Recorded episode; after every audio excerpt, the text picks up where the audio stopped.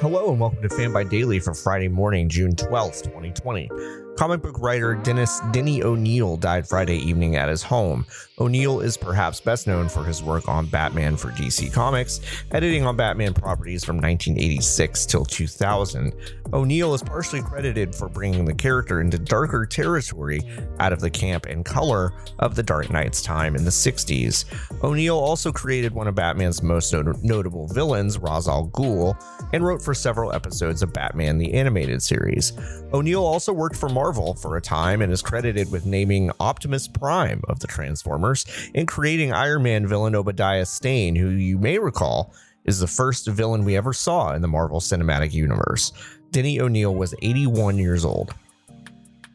EA is set to reveal a brand new Star Wars game on Monday called Star Wars Squadrons, which appears to be a return to ship to ship combat games that got their start on PC and experienced a renaissance of sorts on the Nintendo 64 in the late 90s.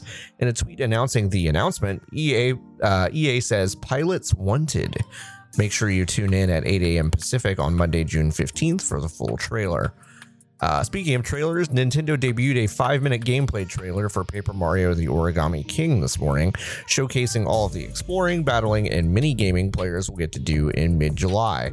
The Origami King looks to be a return to the role playing game roots of the series with a simple but deep ring based battle system that will require some light puzzle solving to maximize your effectiveness.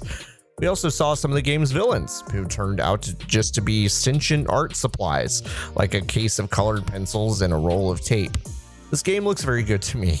Uh, that that whole trailer got me super hyped. Uh, don't forget that the uh, Guerrilla Collective of game reveals and events is this weekend, but don't sleep on the Black Girl Gamers Online Summit on Saturday, starting at 11 a.m. Pacific. You can see a great set of panels, keynotes, and conversations about gaming as a whole, voice acting, and streaming. I will definitely be tuning into this one, and I suggest you do the same.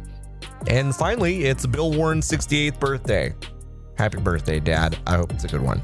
Uh, that's it for this morning. Check back with us this evening and uh, check out all of our podcasts at fanbyte.com slash podcasts.